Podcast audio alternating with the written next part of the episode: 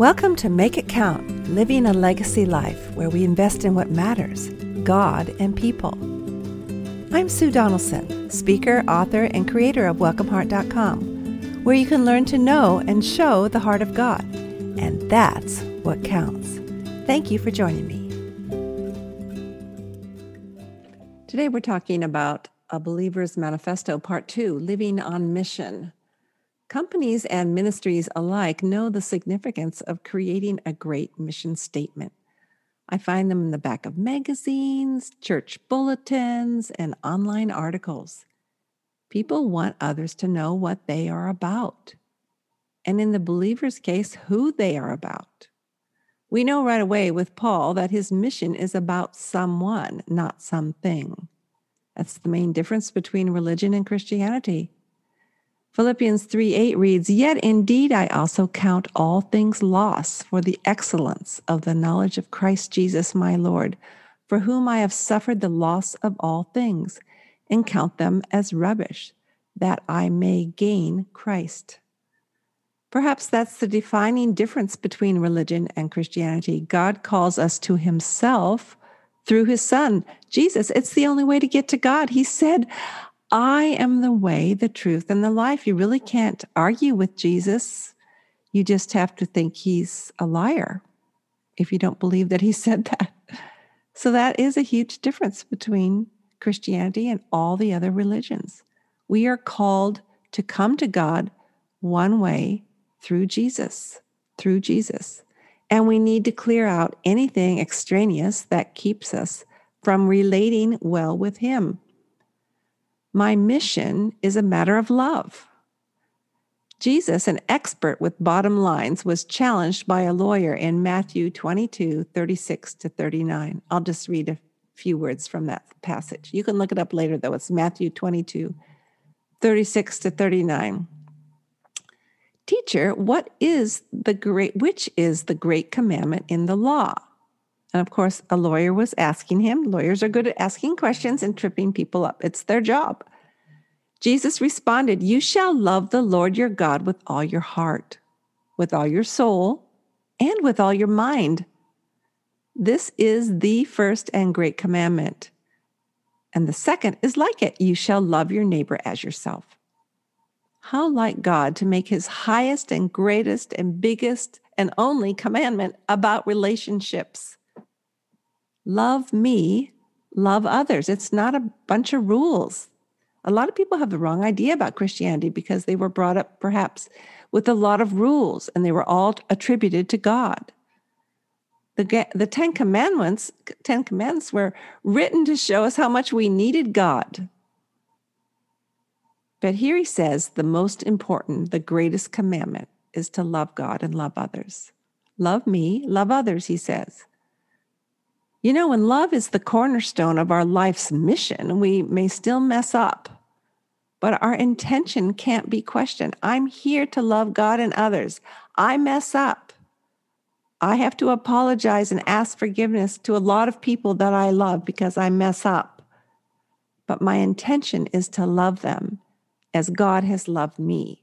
And of course, I can't do that very well without his help. Same with you, by the way. God showed his love with his actions. He came after you and I. He came after me. John Ortberg wrote this God relentlessly pursues us because all he's ever wanted is to be with us. That's relationship. That's relationship. He pursued us. He pursued Adam and Eve out of the garden. Where are you? He said. Of course, he knew where they were, but he started pursuing from the get go.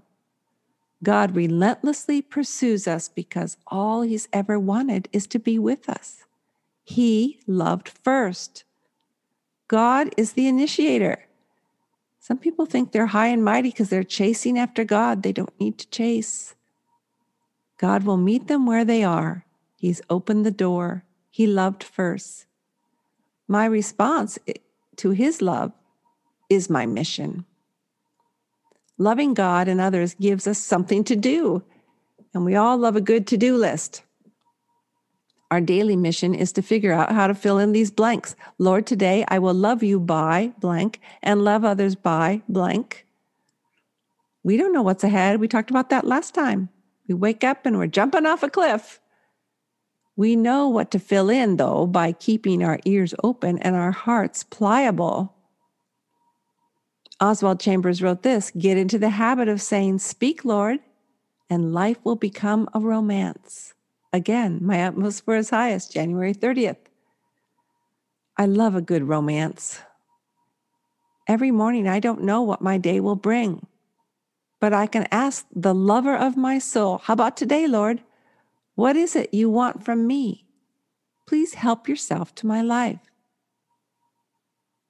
Will you pray that every day? How about today, Lord? What is it you want from me? Please help yourself to my life. God can be trusted to show me how to love and do it well.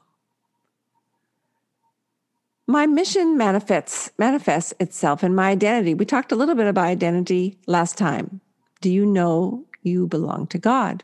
That makes all the difference. Now, I wear the color orange because I can. I'm a natural redhead, except when I go to Sally's Beauty Supply once a year and remind nature of what I used to be. When I was young, my mother told me to wear white shoes in summer and black shoes in winter. She was old fashioned that way and from the Midwest, and that's what they did because they had seasons. I had to remind her, Mom, we live in California. It doesn't matter what color shoes I wear today. But that's how I was raised. It was my identity. In the summer, you wear white shoes, in the winter, you wear black. Also, because I was a redhead, I didn't wear red or pink, never pink. I let my hair inform my actions. Nowadays, it's really different. You never know what color you'll find on head or body. It doesn't matter. I've stopped being surprised. I went to the doctor yesterday to get an allergy shot, and both the nurses had sort of red hair. And I said, Hey, we match, but not exactly because theirs were more like purple, but it didn't matter. And I said, Well, God did this, God and Sally's beauty supply. I wear orange because I can. Actually, I wear what fits on my body and in the budget. So, what do I mean? I mean this I mean, I want my identity, who I am, to inform my actions, what I do. I want to look like Jesus. That's my mission. I'm a Christian. That's my identity. I better look like him. I want to look like who I say I am. I want to be recognizable. I want to be recognizable as a Christian someone who loves God and loves others. Believers and non believers alike should know who I am by how I behave, not by what's written on my t shirt or on my mug. I'm convinced the integration of truth and behavior is the best version of apologetics. Here is my truest self. Yours too, if you follow Jesus. Who am I? I'm loved.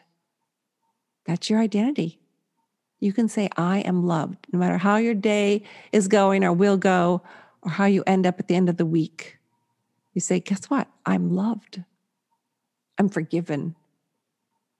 I'm chosen. God chose me. I'm sent. I'm called. I am transformed. I am His. I am found.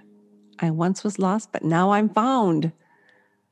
I am unique. I am that lost lamb, this the one lamb that Jesus said the shepherd went after. I am free to wear any color. That's who I am. So, what difference does it make? What difference should it make? It should make all the difference in everything I do. Who I am should make all the difference in everything I do. I am loved. So, so what? So I love others. I'm forgiven. So I forgive as God's forgiven me. I'm going to say that one again because that can be the hardest one for a bitter woman. I am forgiven, so I forgive as God's forgiven me. We lie to ourselves if we think we can't forgive someone because we're saying that God has not forgiven us and we know we need forgiving. I'm chosen, so I live strong. I am sent, so I must go. I am called, so I must not stew about my purpose. We get all tied in knots about our purpose. We're called by God, that's our purpose. I am transformed, so I look like Jesus. Eventually, I am His, so I rest in my belongingness. I don't think I made up that word. I am His, so I rest in my belongingness. People who love well are secure in who they are. I am found, so I feel valued. I'm unique, so I must not compare. I am free, so I use my freedom for his kingdom, not for myself. Remember what Paul said? I am not my own. My friend Melissa begins her prayers with, Dear Abba Father. Her prayers reflect her identity. She knows she can address God as her dad, as we read, read in Romans 8:15. For you did not receive the spirit of bondage again to fear, but you received the spirit of adoption, by whom we cry out, Abba, Father, Daddy God. Melissa gives herself a front row seat with the God of the universe because she knows who she is. She's loved. She has a daddy in heaven. She's chosen. She's forgiven. Embracing who we are, like Melissa did and does, inspires what we do, starting with this simple phrase Dear Abba Father, here I am again. Manifesto comes from the Italian meaning obvious. My mission should be obvious for all to see. The way I live, it should be obvious that I belong to Jesus. I don't think it is all the time. Now, there's a woman who trusts God and wants to be like Jesus. That should be obvious. Sadly, the opposite is often true. For my birthday a couple years ago, I wrote out a manifesto to remind me of my mission. It wasn't to be read by anyone else, it was between me and God. Each line was a signpost of how I'd like to live.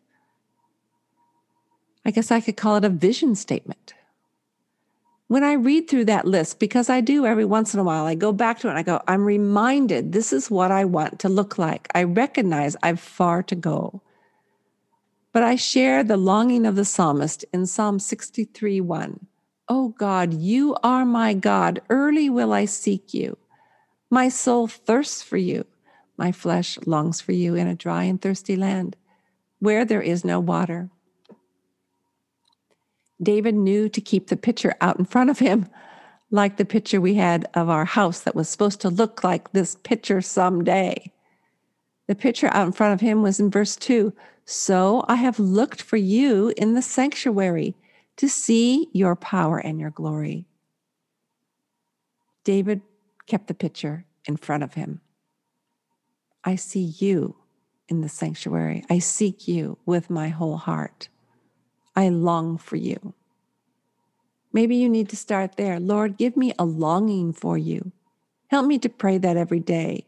Just read Psalm 63, 1 and 2 every day. See what happens.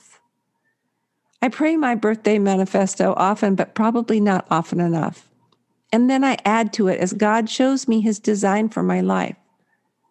I won't read the whole thing, but I'll give you sampling. To choose others before myself to be anxious for absolutely nothing. Somehow I felt better adding the word absolutely. To serve with alacrity, to make others hungry for Jesus, to worship as I breathe, praise as I think, obey without question. Why a mission statement? Why a manifesto? Because it frames our lives with God's intentions for our lives a framework on which to hang our notions, all our notions, all our hopes, all our dreams, all our goals. I don't want to live willy nilly. And when the winds and rain come as they will, we may get wet, but we don't lose our footing. Write your mission statement. Maybe this weekend, set out uh, an hour or so List your signposts, use them in prayer. It doesn't have to be your birthday, it doesn't have to be the first day of the year, but it needs to be soon. We need a mission statement, a manifesto to follow. Take out the photocopy of Jesus we find in Scripture. Spend a year getting to know him. Last summer, our Bible study just read the, the book of John together. We didn't have a study, we didn't answer questions, we just read it. And we saw Jesus. Start with the book of John if you don't know where to start.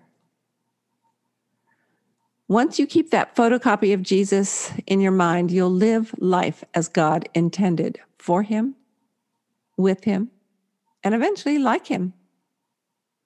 As Paul wrote in Romans 8:29, for whom he foreknew, he also predestined to do what?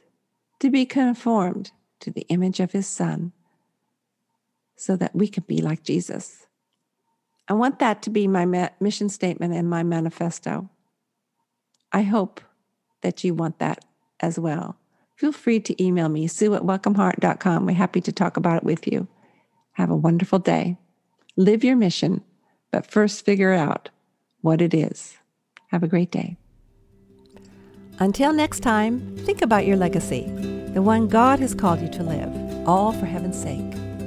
I would love to speak at your next Christian Women's event. See my keynotes and retreat series, as well as the show notes from today's broadcast at welcomeheart.com. Thanks for coming. You're always welcome here.